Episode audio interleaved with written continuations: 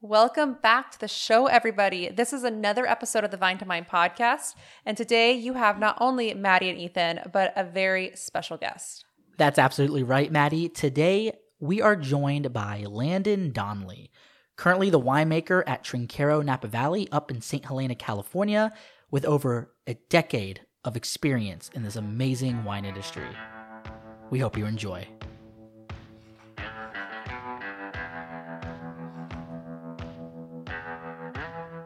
All right, folks, we are back, and uh, today we are joined by a special guest, uh, Landon Donnelly. How you doing? Doing great, thank you. Thanks for being here. I know we kind of forced you to do this. Oh, this is forcing.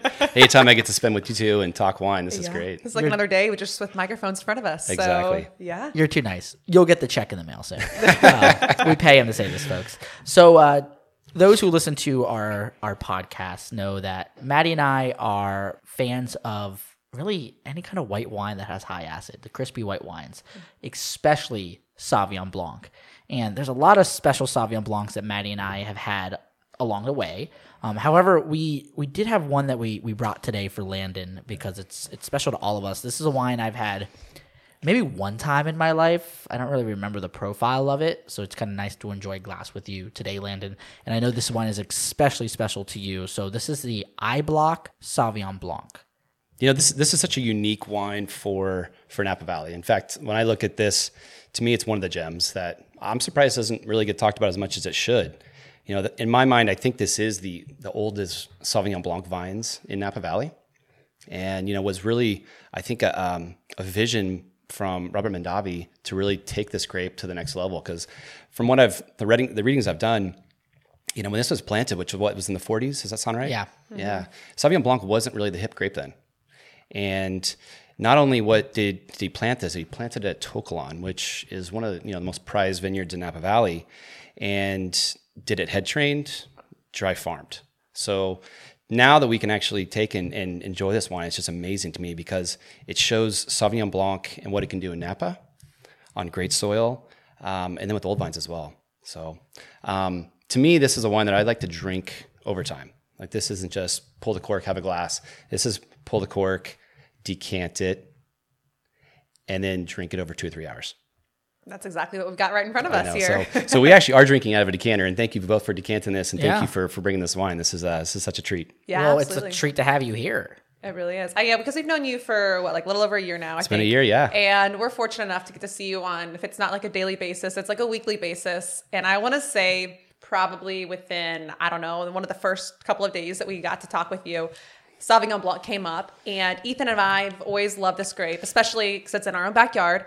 But you've really just shined such a great light on this and just brought so much more passion. And now, next thing you know, Ethan and I are talking about clones and how much new oak to use with each, with each clone. And so I love it. I We've love come a long ways with it. So uh, we thought this would be really fitting um, to get to enjoy with you. So, guys, if you haven't gotten a cue yet, I think y'all, for all the listeners out there, go grab a glass of Sauvignon Blanc and sit back and, uh, yeah, enjoy this conversation with Landon Let's taste here. together for sure.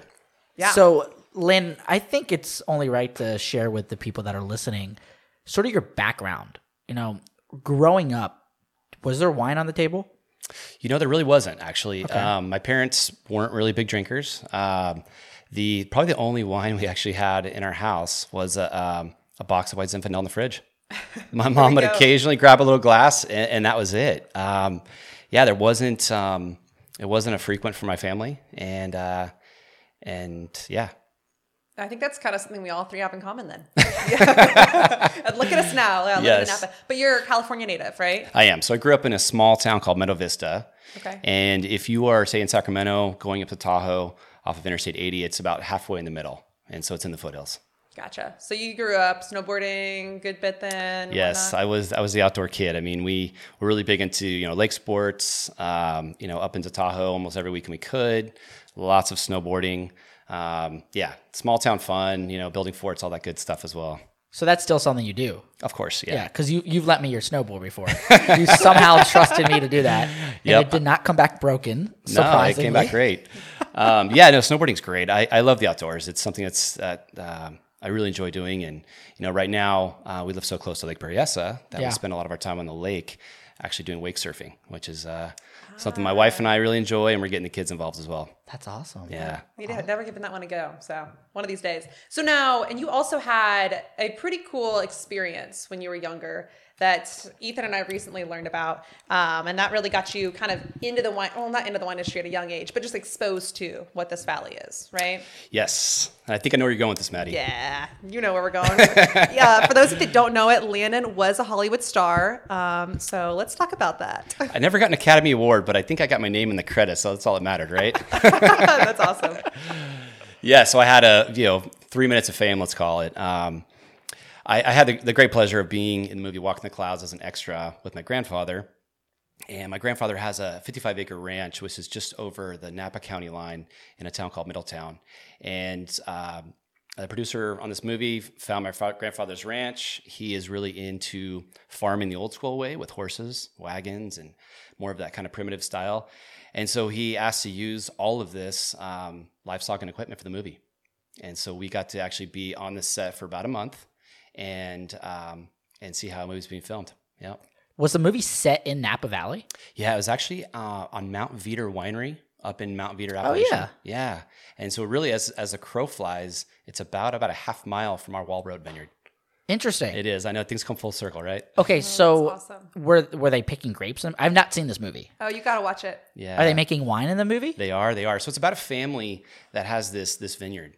Okay. And um, it is it is a love story, so it's a little slower, but uh, it's um, it's great because it really kind of portrays this family business of um, you know farming, growing grapes, and keeping this family kind of legacy together. And so, of course, there's a there's a few you know turns in it where Keanu Reeves comes in, this outsider who falls in love with the daughter, and the gra- and the dad's not having it, and so there's conflict there. But it really it really shows the um, the magic of the industry. And as Yeah. a kid, you know, being on this set, um, I was there for a month, a lot of downtime, so I got to kind of walk these vineyards and and then watch all these um, these different scenes being filmed. And it was really just special. You know, I remember kind of coming home to my parents' house after it was, it was done and uh, was like, Mom, the wine industry is pretty cool. And, and, you know, there's a lot of things I gained from that that I think kind of just established a, a love for this industry. Yeah. Yeah. Now, there's one part of the movie uh, I just thought it was, uh, it was too funny. So it's when um, early in the morning they they say that there's a chance for frost, and so the alarms go off and everyone goes outside. It looks like they have like these like wings on. They're flying through These the butterfly vineyards. wings, Yes, yes. exactly. So uh, is that something that you practice here to this day? Is that what you learned from a young age? I think Hollywood uh, had a little twist on that, Maddie, because uh, it's not something we've seen yet. Now, you know, the smudge pots are part of it, and Correct, you don't see them as much anymore because they they produce such a um, you know kind of a nasty smoke. But uh, but the process and how they did it, I think that's uh, Hollywood That's took a spin Hollywood. on it. Well, Yeah. it's kind of cool. I really there's not that many movies that have been filmed here in Napa Valley. We have what there's Bottle Shock. Yes. Uh, there's this one, and there's like the recent like Wine Country, right? But uh, but you were you know you were in the midst of that back in what 94, 95, yes, whenever I was a little came- fella. I think I was what 11, 12 years old. That's Yeah, awesome. it was amazing. Wow. So how wh- in the movie, how did they use the grapes? I mean, were they using Mount Veeder Winery's grapes? So it's funny. Um, the scenes that they actually filmed, the grapes were not actually in Veraison at the time. Interesting. So I remember they actually took store bought grapes and they twisty tied them onto the vine so that when you look at it, it looks like the vine is full with grapes. Oh my goodness. Yeah. How big were these grapes? Oh, they were pretty big. I remember thinking that. And I'm sitting there eating them off the vine, and they're like, "Hey, Yeah. stop! That's our props. Don't touch those." Snack. yeah, exactly. It was that's um, hilarious. it was pretty comical. Yeah, but So at a young age, at this point, uh, Landon Donnelly, you know, 11, 12 years old, has finally been exposed to vineyards and uh, a little bit, a little glimpse of the winemaking process. But you were still not probably set in going to this industry at this point. no, it was. You know, um, I, I always kind of thought big business. Okay. And a lot of people told me, "Hey, uh, get involved in business, get a business degree, see where that takes you. I think you'd be really good on that side of it." I kind of followed that dream, or I followed the advice, I should say, and went to um, Long Beach State for a degree in business management. But during that process is when I was truly exposed to wine, and I got a job uh, for a place in uh, Laguna Beach called the Montage. Now, the Montage had just been built. It's a beautiful resort that sits on the coast, and they have an amazing um, uh, wine selection there. And so I came on as a bartender with the pure goal of just making as much money as I can at nighttime so I can go to school during the day. And they said, well, if you're going to work here, you're going to learn about wine. And so I was really encompassed with some very passionate people that showed me the wines of the world. And um, very shortly after being employed by them, I the, the the the match got lit, and I was like, this is amazing. And you know, the thing about it that I still remember this to this day was when you learn about wine, the more you know, the more you don't know. Oh, absolutely. And that right there, that inspiration just keeps you learning and, and excited about this industry. yeah. And so I was I was gung ho pumped that I was going to be in this industry. I just didn't know where. Okay. So um, first thing to do is learn more about wine. So I hopped on a plane, went to Europe for two months, backpacked around eleven countries with my two good friends.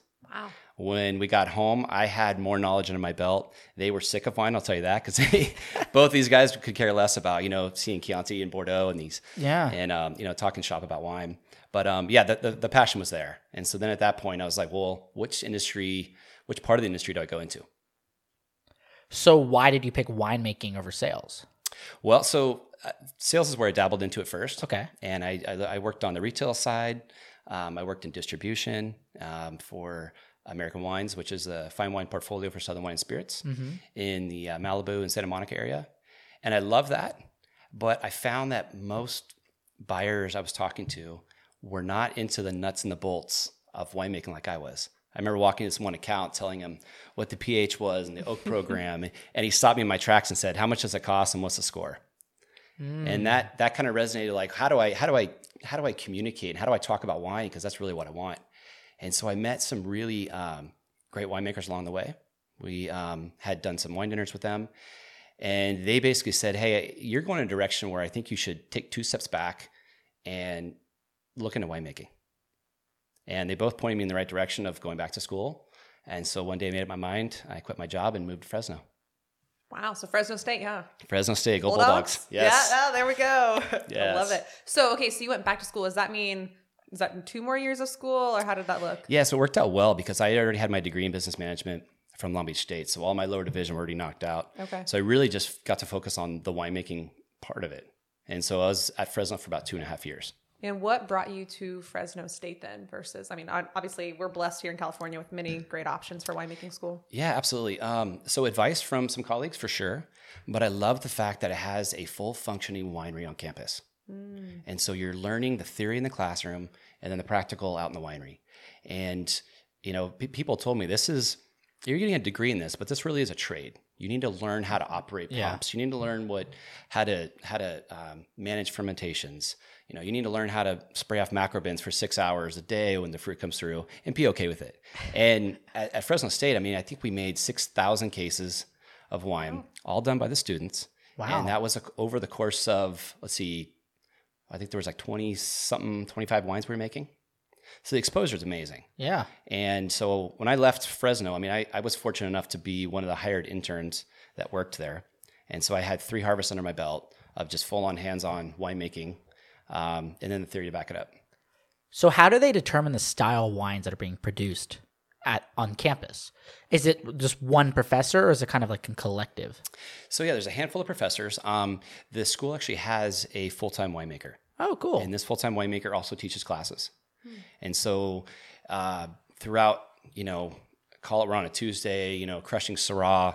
Uh, I have a question. Hey, what yeast we're going to use? Uh, I can ask, you know, my professor slash the winemaker there and get great answers. So the plethora of knowledge that we were exposed to was amazing.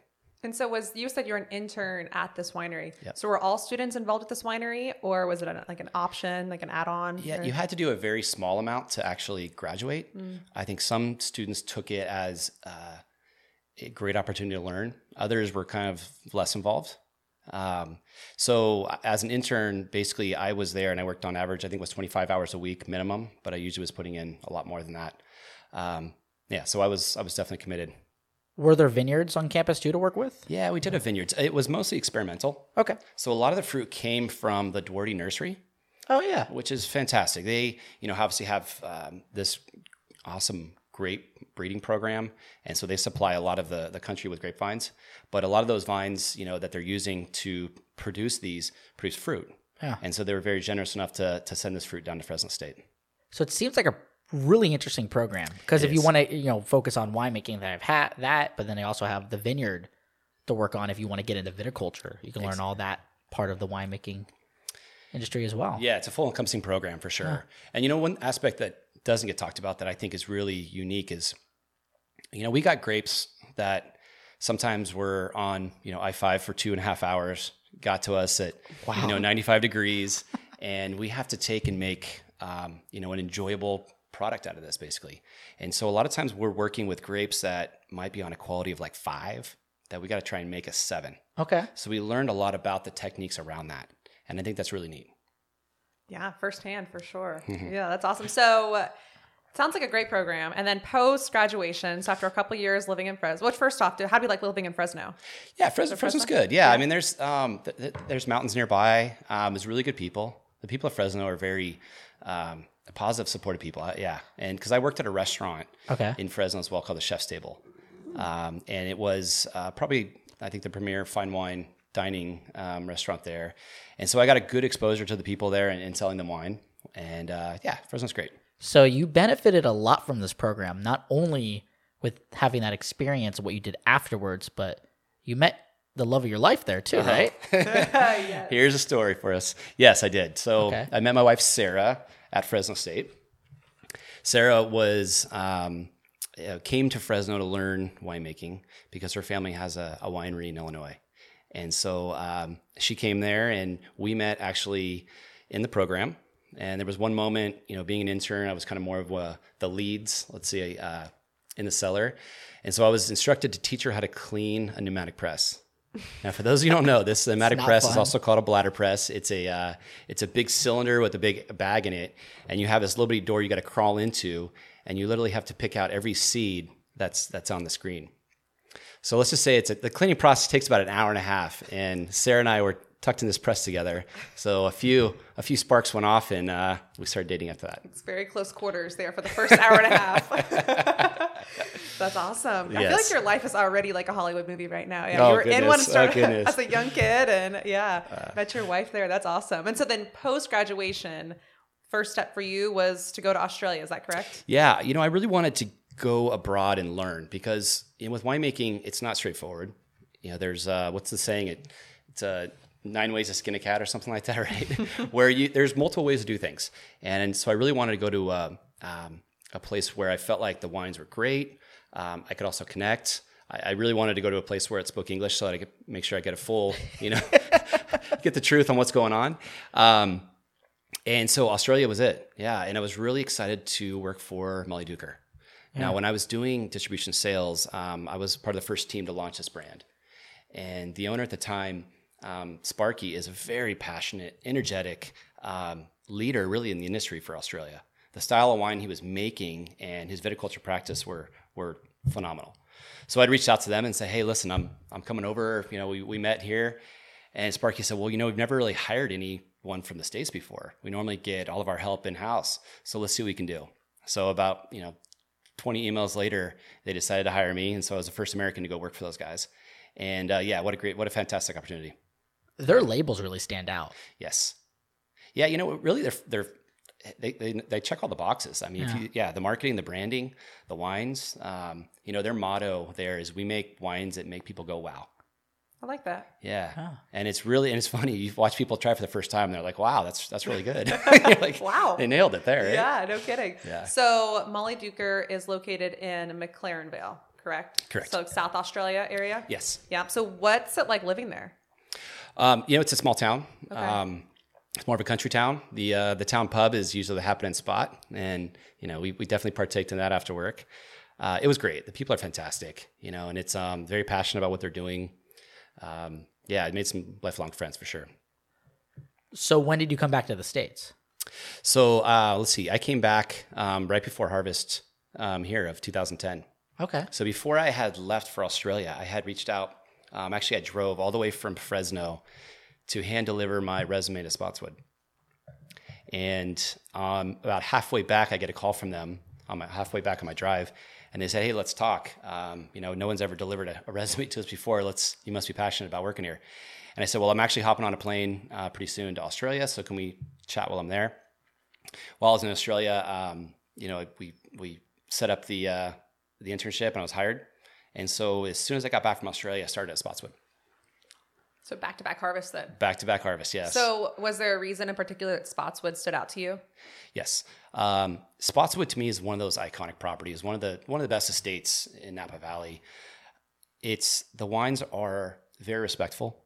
I feel like they've never kind of shifted through some of the the industry um, kind of phases of, of ripeness and things like that. Um, I just found it to always be one of the one of the most consistently produced Cabernets in Napa Valley. And a kind of a funny little story about this. Um, when I was working at the chef's table in Fresno, I had this one customer come in. His name was John. He um, came to Fresno on business, and he usually popped in about every month, a month or two. And every time he came in, he ordered Spottswoode. And he never asked the vintage, he never asked the score, he never asked anything about it, just ordered Spottswoode. So about four times of ordering this, I finally stopped and said, John, you know, most people want to know more about the wine before they order it. You know, this is not a you know inexpensive bottle of wine. And he said, Well, I'll tell you why. He said, Every time I order Spottswoode, I know I'm going to get a great wine. I know it's going to be high quality. And I know that when I get it and I look at the label, I say, Well, so that's how the 2008 vintage was, because I know Spottswoode's always going to be true to the vintage. So I loved that whole concept. And shortly after, you know, I started tasting the wines, and I was like, This is the place I want to learn from. That's So awesome. after having that conversation with with John at, at the restaurant, did that influence the way you want to make your wines? Absolutely. Okay. the fact that someone can order a wine with just the brand name and be that confident in the quality and consistency is really where I, I see my vision. Absolutely. Yeah. Now, does John know that you ever ended up at Spottswoode? No, I'd like to track down John and then sit down with John, drink a couple vintages. That'd be nice. Yeah, no kidding. So when you, so obviously you had Spottswoode on your radar. Hmm. Was it, were you dead set on Napa Valley or did you consider any other wine growing regions in the States or considering maybe going back to Australia or? It was Napa. It was Napa. Yeah. So Napa, um, I've always loved the wines here. The winemaker at Fresno State, uh, he had spent a lot of time up here, and he had these amazing wine cellar of all these old Napa Valley wines. And we would spend a lot of time tasting these together. And he said to me, "He's like, there's just there's no Cabernet like a Napa Cabernet." And once I moved here and started getting into sensory, I totally understand what he's saying. The quality and the consistency in this region is amazing. Um, so yeah, I was dead set to come here. That's Yeah. awesome. Yeah, it really is a special place. We have our, I feel like we've got very much our own style, especially kind of seeing it come into its own here over the last several decades. I completely so. agree. Yeah. So how was the transition from McLaren Vale, which we all know it's known for Grenache, Shiraz, Mourvedre. How was that transition to, to working with grapes like that, and then coming to Napa Valley and working with a completely different set of grapes? Absolutely. The um well so, so Mollydooker is I mean they're they're a larger producing winery. I was you know I think forty thousand cases some of that nature. Okay. So things were done on a much more macro scale. Um, you know our processing, um, harvesting, all of those all of those nuts and bolts, and then going to Spottswoode it's like the polar opposite. You know we're picking you know one and two ton blocks. We're sorting all the way down to the berry you know, picking out only the perfect berries to go in the fermentation. Very, very hands-on. So it, it was definitely a different, um, a different experience.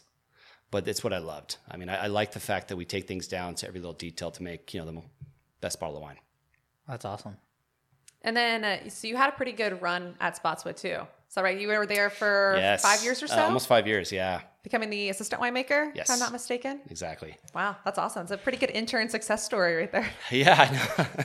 when they called me shortly after that internship and, and said, "Hey, we're we're looking, um, you know, to, to interview for the assistant winemaking position," I was pretty pretty excited. And it's you know it's such an amazing family. You know, they they have what they've built and what they created there is just um, it's just phenomenal. And you know, it's one of the first organic vineyards in Napa Valley, first ones to get the certification in in the '80s. And it's just everything about it is um, is exciting. And so yeah, I was I was I was lucky. And they make a great Sauv Blanc too. They do. That's and that's really where I cut my teeth on Sauvignon Blanc. I mean, it's their Sauvignon Blanc is amazing, and all the different vineyards they work with, and and how we get to really, um, you know, pull from a handful of vineyards to craft one wine is just exceptional. So, have you seen Napa change since you moved back? Yeah, you know, um, I think people are are are really kind of honing in style Okay. in Napa Valley. You know, there's Napa being you know one of the premier growing regions of the world. I think it's a lot of influence and a lot of influence from everyone trying to sometimes find that that silver bullet and to make the best bottle of wine. So within that, we see evolution and changes with you know the types of barrels we're using, you know the ripeness that things are being picked at, um, farming practices, um, viticulture techniques, and I think we've kind of gone through this wave of of almost like trends Okay. And now it's gone to it's getting to the point where there's everyone's looking for that pure balance where we're really matching you know the right cooper and the right toast levels with specific blocks and vineyards. Um, things are gone to a very micro scale, and um, you know, and I almost see it almost going like a, a Burgundy model where we're not just looking at this one vineyard and saying, "Oh, the whole thing's great." We're looking at that vineyard and dissecting and saying, "This one section makes wines that are probably more dense and um, with black fruit versus this section is more lighter, more feminine with more red fruit. And so it's really just getting um, uh, detailed out, I guess, in a lot of specs. Yeah, if that makes sense. I think it's an exciting Yeah. time for this valley. for it really is. It really is. I mean, because it is a small appellation. And so I think within that, we're all just kind of looking more and more in detail on all the different aspects of it. Yeah, and I Yeah. feel like you've got such a great pulse on it too. Um, I feel like you you know so many other winemakers. it's like you name drop anybody, and it's like whether Yeah. you don't know them, you know somebody that knows them very well. um, and it probably has to do with just being so connected in this industry. And I know, so you spent some time at Spottswoode, and then that was about five years or so, if I'm Mm-hmm. Not mistaken. Yeah, and then five years. Um, your next stint was at Buccella. Yes. So that's a Howell Mountain producer. Yeah, so um, Buccella is is kind of a, a different kind of makeup, I guess, than Spottswoode. Spottswoode was really focusing around the estate vineyard, and the goal was to make um, the best bottle of wine from that estate, kind of following that signature of the vineyard each year. Now, going to Buccella, Buccella is more of a style, and um, it is really more of an international brand in a lot of ways. I think the wine was uh, being sold in almost 25, 26 different countries. And so Buccella was more about density, was more about um, um, richness, and all about kind of being in tune with that style each year, but also taking in the vintage and its um, its characteristics. So what was great about Buccella is I got to work with a lot of different vineyards.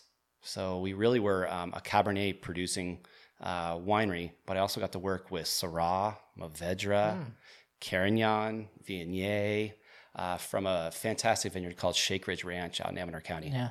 Nice. And then of course Sauvignon Blanc. I had to make sure we were we were making Sauvignon Blanc. I think when I came on board, we were making two barrels of it, and by the time I left, we were making almost ten barrels. Yeah, so we're slowly growing that brand. Yeah. that's awesome. Are there any grapes that you've been wanting to work with? Maybe as like a personal project? Yeah, um, you know, I, I love the grapes I get to work with now. Yeah. you know, the one I've always tried to find and and and source from, you know, various appellations is Grenache Blanc. Okay. Once again, another another high acid grape that kind of follows a similar suit to Sauvignon Blanc. You can, Yeah. you can probably see where that's going. Um, yeah, when I was in college, I you know I occasionally go down to the Santa Barbara region, and there was a couple Grenache Blancs down there that always blew me away. And so uh, yeah, I'd like to get back to that. That's awesome. Would you see that here in Napa, or would you go elsewhere for that then? It's a good question. It's it's hard, I think, with um, for kind of experimental varietals like that with uh, the price of land. Yeah. There is some being grown, but um, and I've reached out to these these wineries, but unfortunately, they only make it themselves. They're not willing to sell it. So it would probably be something I would source elsewhere. Yeah. because it's, it's heat tolerant, right? Yes, it is. And it still retains its acid. Yes, absolutely. And that's why I've said in the past, I think a Certico would go well out here. Nobody listens to Okay, when you become We'll a get to it. landowner in Napa Valley, you Yes. can give that a go. Not anytime soon.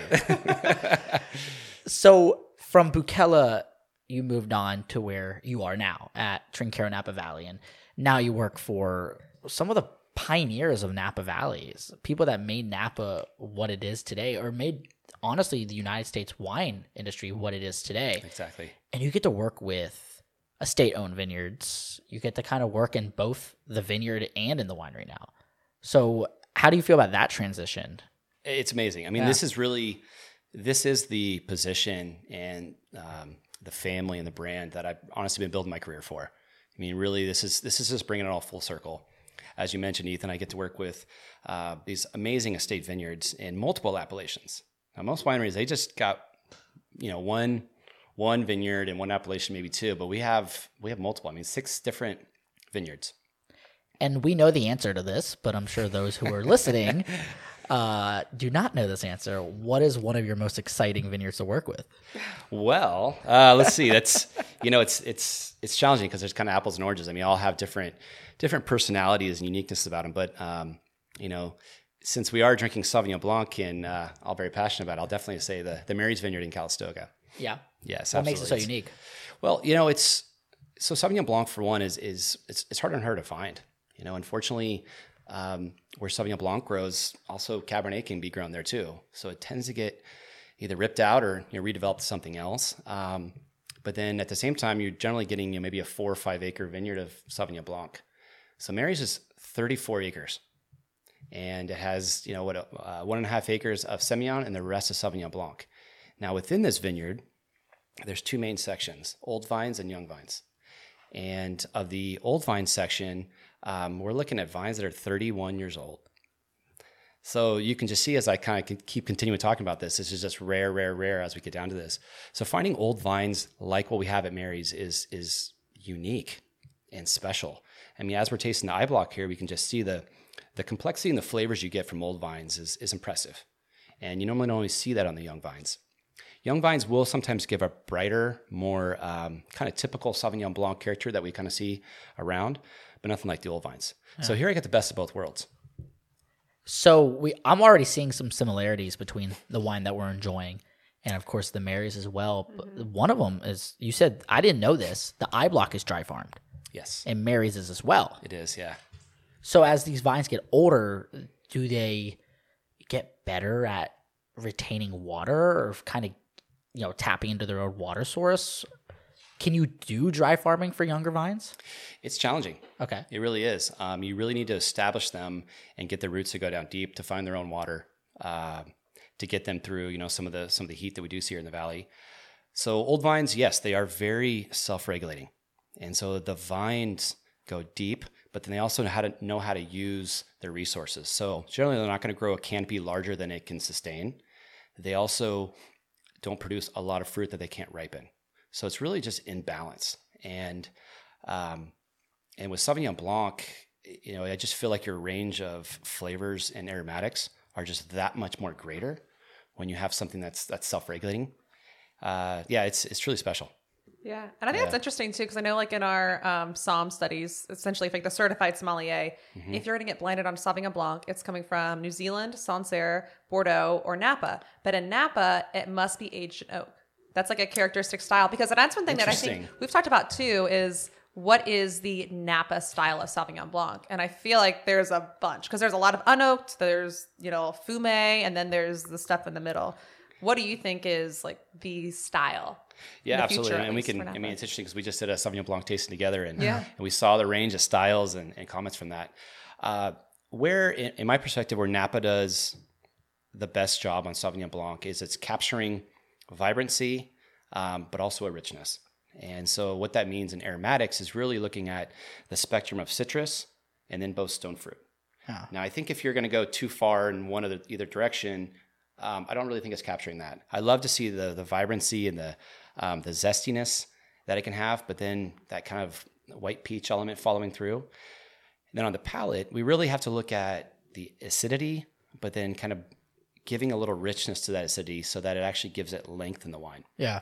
And you know, Sauvignon Blanc tends to be a varietal that people just slap into a, a stainless steel tank. They ferment it quickly, they filter it, and they put it in a bottle. Really, you know, within a matter of you know four or five months post fermentation. And I think it's something that we got to look at opposite. It really is. Let's let's ferment it and age it in oak and also stainless steel barrels because I do think that captures aromatics. But let's really kind of build this wine and craft it. And by doing so, I think you can really just you know make a great bottle of wine. It's more than just a banquet wine. So you took a couple certifications back in the day too. Mm-hmm.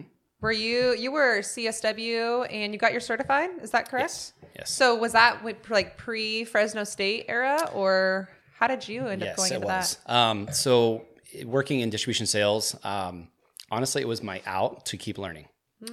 It really was because what I do. if you think about it, Over into the bathroom you know, if if you you're interested in wine, I mean, you can look and you can read books.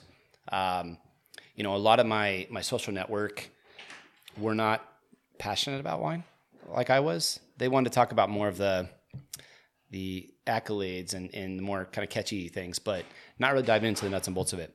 So I found that by taking those courses, um, it kept me learning. For sure. Yep. For sure. And that's like the number one thing Ethan and I always say too is like the second you start, like, oh my gosh, it's so humbling. It is. Yeah. It is. It's funny because you can read a headline on one article that you know nothing about. It could be like a completely different industry, and you're Mm-hmm. like, oh yeah, you think you know all about it. Uh, then it comes to wine, where I've spent plenty of hours trying to study, and I feel like I know nothing. But yeah. yeah. I, it's it's so easy to dive so deep into wine, Mm-hmm. and you know to the soil, to the aspect, to the to the to the you know, the, the person who started it and their vision and the and the struggles they went through to figure out how to make this marketable and the highs and the lows. And then the next generation comes in and kind of puts their their uh, fingerprint on it. And yeah, there's there's there's so many aspects. So when you were in Southern California and you were selling wine and whatnot, did you have a community where you had tasting groups? Because especially the certified, there's the whole blind tasting portion of the exam. How did you prepare for that? Um, honestly, on my own. Really? Yeah, I did. I so the best group of people outside of the montage that really were just passionate and would geek out as far as we wanted it as I could go was when I was working retail for a place called the Wine Club. Hmm. So the Wine Club is a is a wine shop that's in the city of Tustin, and it was it was a staple because it was kind of more of a warehouse setting, and so their margins were really low, and so they had a lot of business. So they'd get wines from all over the world, and I think they were actually one of the the top Burgundy wine shops in all of West Coast at one time. So the exposure of wines that came through this place were great, and these were guys that they had no problem spending their their whole week's paycheck on a bottle of wine that they loved. Yeah. And so we would all kind of sit and geek out about wines that were on the shelf. And then, you know, at the end of the week, we'd decide, hey, let's all throw in, you know, 50, 100 bucks. Let's buy that, that iconic wine. Let's go to a little restaurant and drink it together. And so there was a lot of that. Those are the guys that really um, shape a lot of my, you know, um, I guess experience in wines throughout really Europe. I mean, really looking at Burgundy and Bordeaux. Yeah. That's cool because I feel like that's something that you need. And some people across the country studying for these things like do not have that. And we're lucky here in Napa, you know, we're so immersed that we live in a bubble for sure. So Yeah, how do you taste these really expensive wines? And then you're supposed to know, you know, mul- multiple vintages on them and how they perform. exactly. It's it's a it's a challenge. Yeah, no, for sure. Do you Yeah. see a shift in, I mean, right now, right now it's what, like 50, 50 plus, give or take, percent of all the vine plantings in Napa Valley are to Cabernet Sauvignon. Yeah. Do you see that shifting? Or like, do you see the wine style shifting from like just simply Cabernet to the red wines or more Cabernet Franc? Or do you see anything in particular? The challenge is, I think, a lot of people know cab. Mm-hmm. You know, cab is king in so many ways, and I think for the marketing aspect, it's gonna probably continue toward Cabernet. Sure. And I think people like to see Cabernet in a single expression, meaning a single vineyard or a single appellation. So, unfortunately, no. But I do think we probably will see more um, red wine blends because I think, you know, uh, the industry is realizing that Malbec is a fantastic blending varietal. Cab Franc is. There is more more people planting these um, in smaller amounts, but um, and that diversity is great. And but I, I unfortunately I really think within Napa it's going to stay a Cabernet focused from a single spot. You know, you bring up a good point, and I, to me, I love what you were saying earlier. How we're it, what you're basically saying in the transition of Napa style is that we're moving away from just trying to be like Bordeaux, and we're moving towards a Burgundy style. But really, what we're doing is we're we're def- still defining what we are. But I think we're starting to understand what Napa is. There is a Napa style. There is a Napa cab. But what you just said to me is really the main difference, besides like the climate, the people, etc., of Bordeaux between Napa and Bordeaux is that they rarely ripen Malbec. They rarely ripen Petit Verdot, but we can year in and year out ripen them, produce high quality Malbec and Petit Verdot grape varieties and Cab Franc, and use that as a vital part of a blend. Do you see more single varietal Malbecs being produced, or is that really you think that's just going to stick to Argentina? No, I think we'll see it as a as a blending varietal. I, Yeah. I don't see a lot of single bottling on. Just for one, there's just not a lot of it. Yeah. and then you know vintage variation things like that that we'll see um, but no i think i think this is truly a cabernet region and it will continue to kind of be the flagship varietal yeah Yeah. I think that's what made put Napa on the map in the first place. So it is and, you know like that professor um, that i had he's just that and i've heard a lot of people from all over the world say this cabernet is truly unique in napa valley and a lot of people i think in regions look at it to try and sometimes mirror it but um, its climate um, you know its soil profiles which are some of the most diverse soil profiles in the world truly is cabernet and um, the density uh, the richness i mean it's hard to it's hard to get year in year out Yeah, absolutely. Yeah. And now you get to make wine in one of the best, you know, most renowned regions for know. that. Jeez. Yeah, which is awesome. We're lucky, pinch ourselves, right? Yeah, Yeah. no kidding, no kidding. Um, so now that you've been out here for a while and you've been able to establish yourself, looking back, would you say that there's any kind of people that you looked after, any role models um, that really helped you out? Yeah, so this industry is wonderful. Everyone is is always willing to kind of lend a hand, you know, pass off advice, um, help when we're all kind of up against the wall, wondering should we pick, should we not, uh, you know, offer advice on different techniques and stuff. It's a it's a very great industry, and I'm very thankful for for all the support the industry has given me. Um, you know, there's three people that I think throughout my career, especially here in Napa Valley, that have been very um, influential on me and has really helped me kind of grow as a winemaker. Uh, so the first person would be Aaron Weinkauf, who's the winemaker and vineyard manager at Spottswoode. Uh, Brad Grimes, who's the winemaker at Abreu Vineyards. And then Kristen Lowe, who's um, uh, a vineyard consultant who owns her own company called Vine Balance. And so kind of going through those. So, so first off, Aaron, you know, Aaron is, is one of the most intelligent people I've met in my life. He's, he's well-rounded. You could ask him about anything. He just, he has insight and knowledge. Um, he's very much an old soul. And way he kind of attacks different you know things in the vineyard or in the winery he's very confident in his ability to kind of understand things. Um, and i'm the opposite. So i don't know if the, the term old or young soul is is is a uh, a term but that's definitely me. I need to taste it. I need to try it. I need to push the envelope. You know if uh, if the university says this is how things are done i need to do it myself to truly understand and so at Spottswoode, you know, when I came on board, you know, there was a a, a way and a, and a theory about how the wines and the vines are grown at Spottswoode. But Aaron allowed me to trial. He allowed me to really look at all the different pieces of what we were doing and and truly understand it. And so for that, I mean, he was it was huge. I mean, I feel like I have confidence, but I also have knowledge on why I do things, and that's that's definitely attributed to Aaron. And then kind of next person on my list, Brad. So Brad is, you know, he's he's he's so talented. He works with great vineyards, um, but he's just he's one of the most committed winemakers I've ever met. Now, there's not many winemakers in Napa Valley that truly make their wine from grape to bottle. Brad racks his own wines. He does his own blends. Uh, he washes his own barrels. I've never seen someone so hands on, and he is a very much intuition based um, winemaker who, you know, a lot of times he'll tell you, hey, this is what we did in 2008 and it worked. You know, he's one of his sayings he always says to me that I appreciate is, is don't overthink it. You know, use your gut and go forward. Um, so he's, he's someone that's kind of been through, you know, with me through a lot of my career. Um, we've worked on a lot of blends together and I really just have a, a lot of respect for him. And so the third person um, that's just been very influential in my career is uh, Kristen Lowe. So Kristen Lowe is um, a vineyard consultant and she owns Vine Balance. And so I started working with Kristen at Spottswoode. Kristen has uh, the wonderful approach of both kind of science and observation. You know, anytime you have a question, well, why is this happening? She'll she'll give you the complete breakdown, um, the science breakdown of it. But then she'll also tell you, you know, her advice. And a lot of times that advice is first and foremost not to panic, which I think we do a lot of times in Napa Valley. It's really to look at it from a perspective on what can we do, how can we change it, and um, and let's observe. Let's just see what happens. And so I actually brought on Kristen to work with me Buccella for about three years. And, you know, at that time I was working with 14 different vineyards. And so getting her perspective on the valley and these unique sites was just amazing. And so really she's uh yeah, just a very supportive person.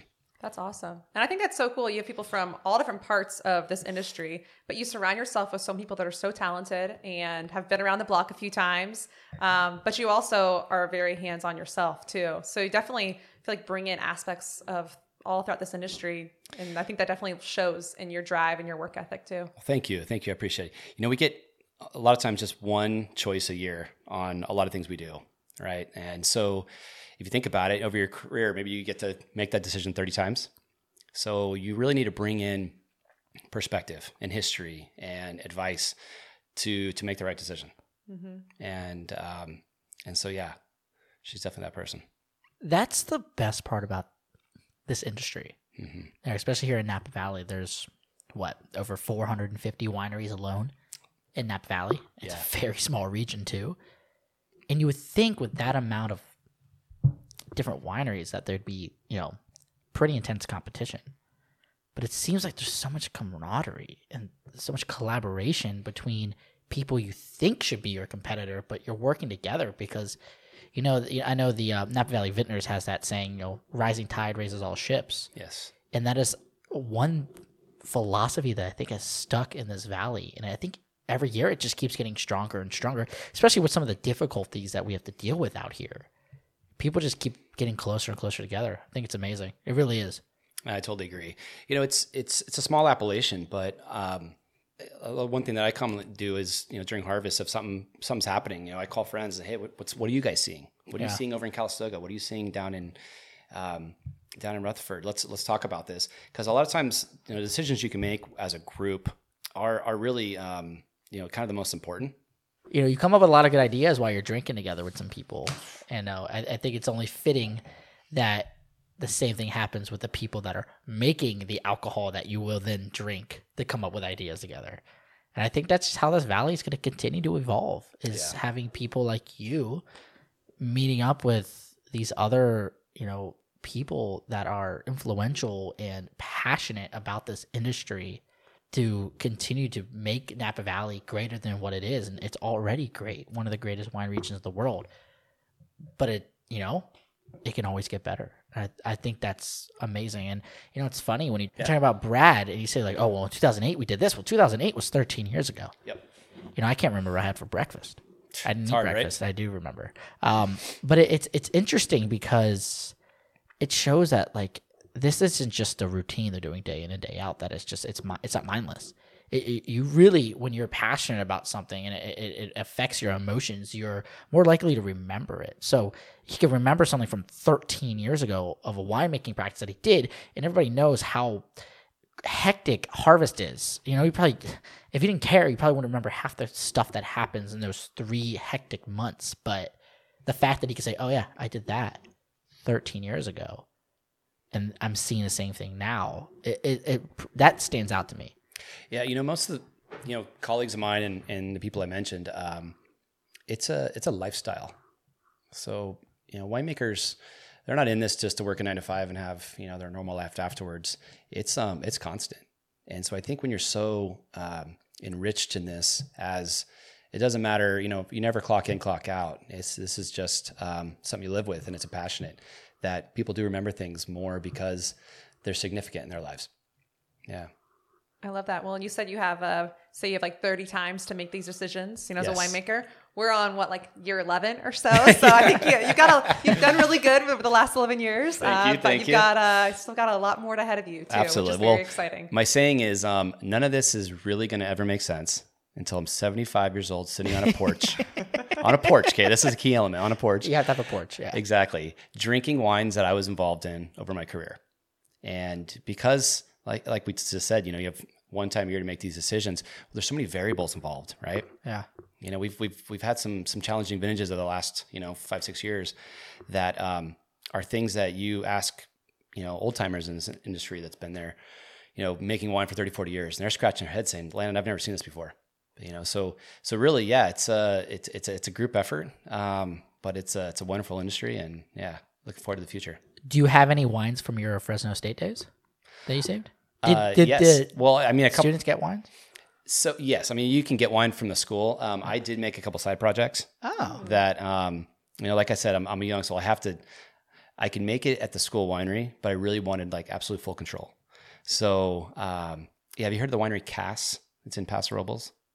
Cass, I've not. Okay, so it's a it's a producer of Syrah Grenache, and um, I was on a quest to get a half ton of fruit to make my own barrel, and so I literally sent out like 30 emails saying, you know, starving student looking for fruit. And um, Cass Winery responded and said, "Yes, be here, and we'll um, we'll get you a half ton." So that uh, was my first like true venture of like a, a, full barrel, which was Syrah. And yeah, I still have a couple bottles, but I think those are more for just to put on the shelf and look at than to drink. for old time's sake. yeah, I don't know if I want to dive into those That's quite awesome. yet. Yeah, but it was it was a great project. Yeah. Would you ever want to work with Syrah again? Absolutely, Ethan. Yeah. Yep. What about Nebbiolo?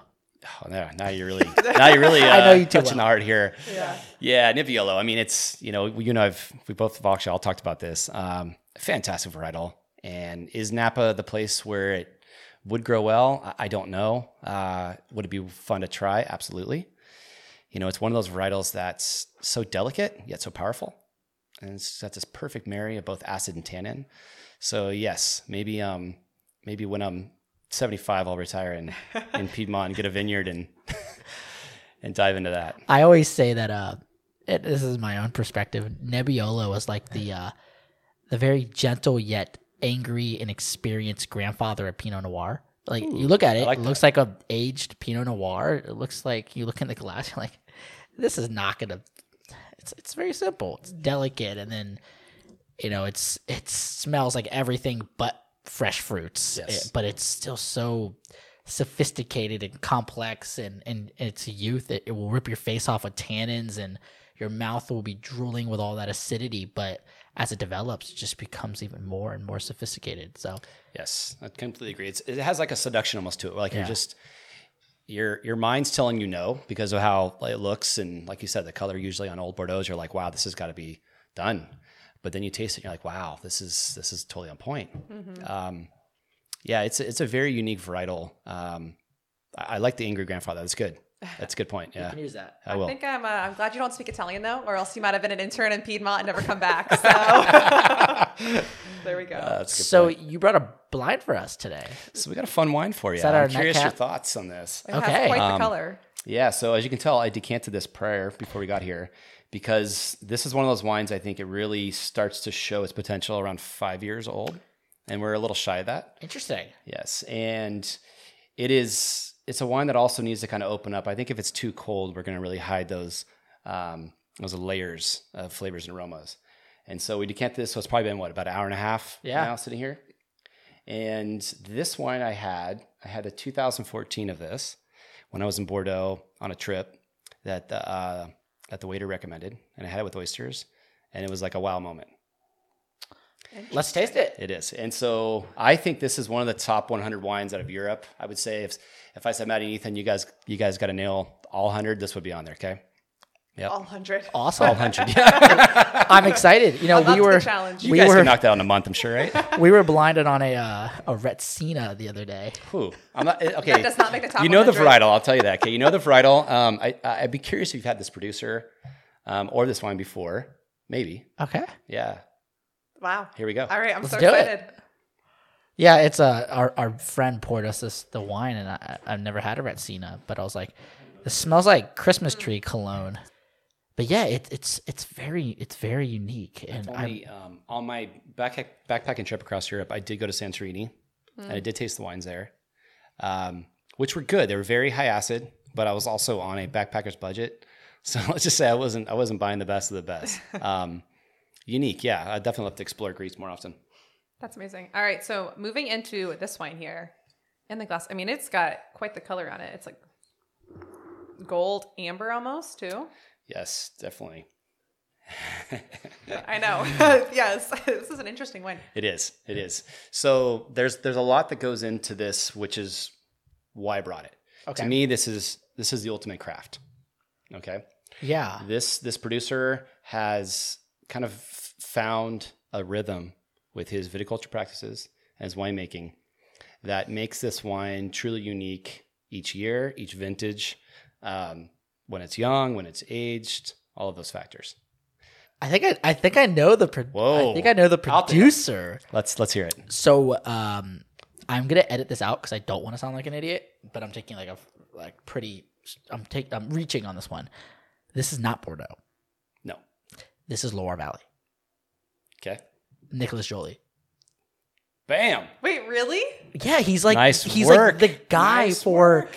for viticulture in That's Loire Valley. I mean, this is Nice obviously work. this is obviously Yes. Chenin Blanc, but Call Nicolas me Joly is like the guy in for Chenin Blanc in the Loire Valley. Yeah.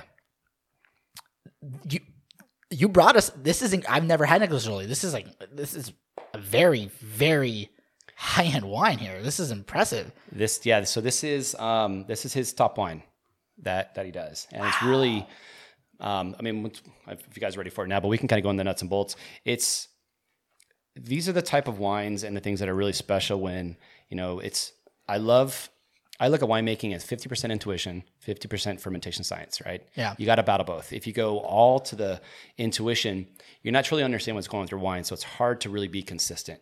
When you're all science, you make wine so textbook that it's boring. You got to be in the middle. And here's a guy that kind of has that balance. And he's done things over the years and slowly kind of perfected what he does. Where a lot of winemakers or viticulturists would be like, absolutely not. That's too risky. There's no way I would do that. You're opening yourself up for issues. But he's found a system that works that crafts amazing wines. He's biodynamic. He is. Is this very Coulée much Serrant? biodynamic. It is.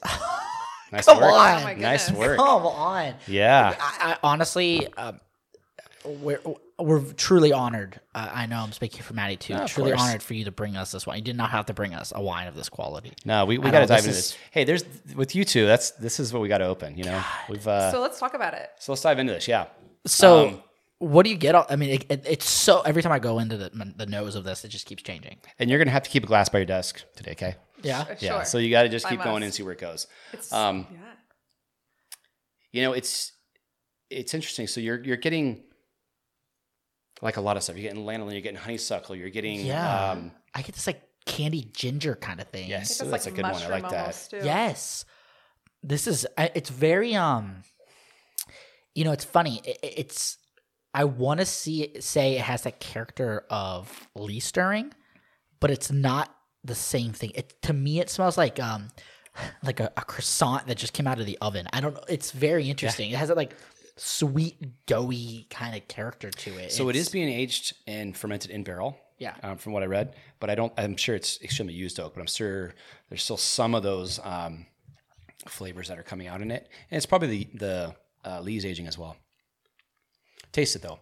So what's interesting is, for me, when I smell this and then I go to taste it, I'm expecting there to be some residual sugar and maybe a very um, almost kind of sweet and viscous wine, but it's not. yeah. and it's it's kind of confusing because my mind's like, hey, what just what just went on there? This is this doesn't back up what you're smelling, but that's where this wine is just so unique and complex. Um, yeah, You know, I, I it's kind of a weird descriptor, but and this is this is very pleasing to me for some reason. I don't know what the connection is, but you ever cook with champagne vinegar? no, I haven't. You ever had it? I'm sure you had it, I mean, yeah. But it has that. It has a little bit of like it's this wine kind of has a little bit of that smell, which I feel like lifts a lot of the other aromatics in this wine. Like it doesn't smell like vinegar, but it has like this sweet kind of like VA character to it. That And I would think that the levels would be not over the top, but probably elevated. yeah, So he's really big into um, indigenous yeast, mm-hmm. and his fermentations take anywhere from two to four months. Now, with that, there's a lot of things happening, right? Yeah. It's not just one yeast strain taking over. There's um, multiple, and so there is a lot of nuances and things being developed with that. Sometimes you can get a little bit of elevated VA because of it. Um, but I think the wine is, yeah, it's, it's truly unique at that. So that two to four month fermentation, most winemakers would be like, uh-uh, ain't happening. Right. I mean, you're opening yourselves up for a lot of potential risk. You know, your fermentation could go south very fast. Uh, he has probably a, a culture or a strain that is dominating this that he actually has in his winery. So once again, it's his own in-house, you know, kind of rhythm. So you made a comment earlier about how you would expect to have that residual sugar on the palate, and I feel like there is that richness though, and maybe because the acidity is so high that that really masks it. Because I wouldn't really call it off dry, Yeah. but it definitely I feel like it has that so that richness on the palate, like some Rieslings even too, when it has maybe like there might be a touch of ours, but you can't perceive it because the Yeah. acidity is so high. Yep. I don't know if you agree with that or not. But no, hundred percent. Yeah, definitely. No, make a it's good point, um, Maddie. you know, when you have high acid wines, I mean, I think in, in New Zealand they it's pretty typical to have three, four, five grams of sugar Yeah. because acid levels are so high and it brings it back. So no, I think that's a very good comment. I was talking about Sauvignon earlier. And just hammered on it, just hammered on it. Poor Sauvignon. Were you smirking at me at all? What I was saying? I saying? was just keeping quiet over here, just you know, going through it. Hey, and then I think you not- talked about oak too with uh, with Chenin Blanc, yeah, but it's well- okay. Well, it's funny because um, Vouvray is usually that region in Loire Valley that has botrytis Mm-hmm. that uh, you know affects the grapes, and that's you know some of the character of not all Vouvrays, but some Vouvrays, depending on the vintage, um, will have a lot of like botrytis character to them. Savennières is not really the same. It's a, it's a region that's further west than than Vouvray, and that yes, it can experience botrytis, but it's not nearly as common. But I, I to me, this has has to have some kind of botrytis. So- uh, for the the grapes, this is a ripe this is a riper style and he Yeah. is picking it ripe and i think he's literally looking for that full maturity um, they also are making several passes i think it's on average six to seven passes Wow. for picking looking for the mature grapes so if there were some botrytis i would not be surprised yeah, Yeah. in this see, growing up, my favorite juice was apple juice. This is apple juice. I'm not kidding you. There was the a best ve- version of it. in my high school. there, were- Is that there it was is? a Yeah. vending machine in my high school that was. We had this like little common area that everybody would eat lunch. No one ate lunch in the cafeteria. We'd eat all. We'd all eat lunch in the the common area, and there was a vending machine. And I don't even know the name. It's not a common brand, but they had an apple juice in this vending machine. And I am not kidding you. Almost every single day in the four years in high school, besides the days I skipped class. Sorry, mom, if you're listening. Um, I made it though. I made it, mom. Um, I would have an apple juice, and I think I don't know. I love apple juice so much.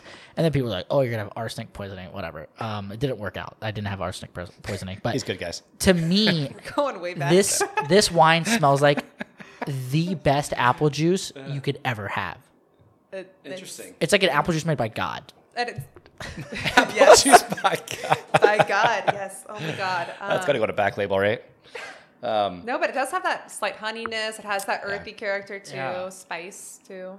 Wait, so okay, so you were in Bordeaux as a as a college student, and some no, server no, no, this sold was you later on in this? life. This is when we could actually actually afford you know, decent wine. I was, yeah. well, I was about to say, like, what server is trying to sell a college kid on I Nicholas slept on the I slept on the uh, streets in Bordeaux for a week so I could buy this wine. Yeah, Yeah, what's next? I want you to drink Didier Dagueneau too. Exactly, right? right? So did you enjoy this in Bordeaux with oysters? I did. Yeah, I did.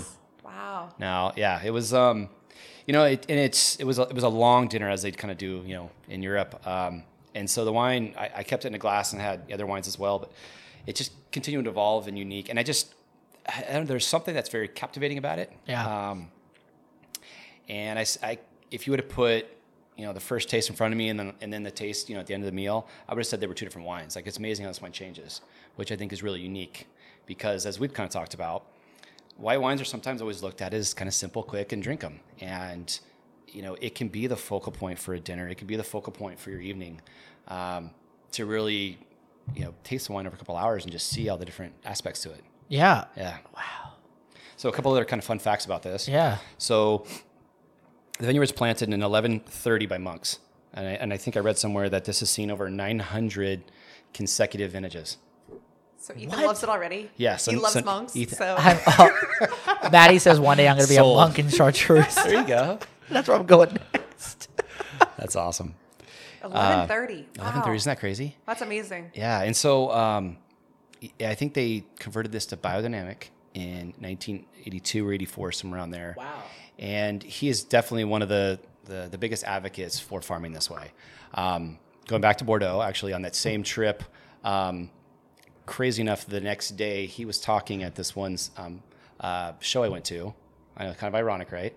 Um, and I went and listened to him speak there was an interpreter, so it was kind of hard to, to get all the nuts and bolts, but you can just see his enthusiasm for farming this way. And he really wants to eliminate the kind of the monoculture with growing grapes to where, you know, if you look at it about it just in food production in general in the States, you know, they want no competition from other weeds. They want to give it all its nutrients. They want it very dependent on, on farming so that it, it mass produces. He's the opposite. He wants native plants. He wants livestock. Um, he wants compost. He really wants to, to put all these factors in. So, um, in theory, the vine works, but it's also kind of in harmony. Yeah. Um, yeah, just just pretty just pretty unique in general. I'm better at blinding white wine than red wine. Yeah, that was Clearly. uh, that was uh, pretty impressive there, Ethan. um, Wow. what vintage is it? This has got some age. Can I? Well, hey, you're you're half you're almost all the way there, so I can't I can't take that from you. You are you gotta saying guess. it's not quite five years though, right? Didn't you say that? Or maybe I made that up. Yeah, yeah, not quite five. Count on my fingers. Not quite five years. So Oh, yeah. So it's four and a half. four and a half years. Okay. Is that right? Mm-hmm. Yeah. I'd be intrigued to taste this in ten years. Yes. This is awesome. I gotta buy more Loire Valley. It's that's I, I love Loire Valley. One, it's such a large region. It shouldn't really be considered one region. Um, yeah, I, I think that's really the first place I'd go to if I go to France.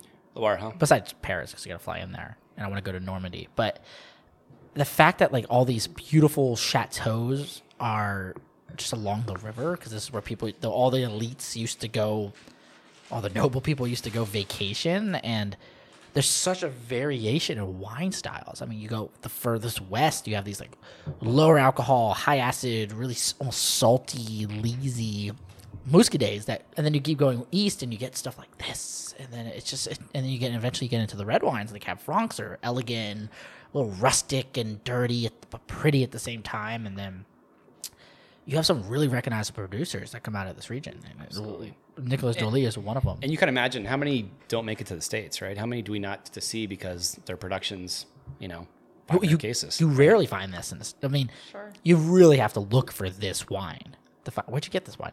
uh, Somm Select. Oh, What? When did they have that? Got a special connection, I I'm guess. on that right now.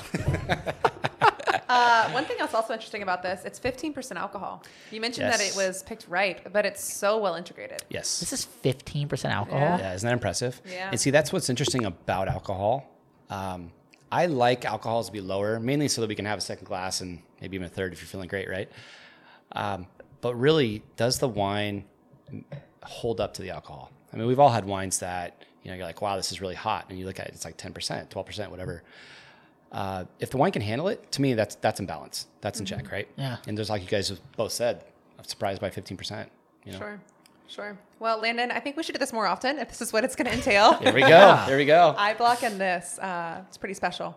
So thank you so much for joining us here today. Um, probably see you around later on today, tomorrow, whatnot. But uh, I'm gonna check in and see what you guys thought on that. Uh, the uh, Joly one. Okay, see Yeah. how, how how it works out in your glass. no, I love this. I, honestly, both of them are progressing beautifully in the glass too. Um, goes to show, drink more white wine, right? Absolutely. But um, but we really appreciate you joining us here today, and um, we're, we're super excited for what you're doing at Trinchero, and really look forward to more wines coming down the pipeline.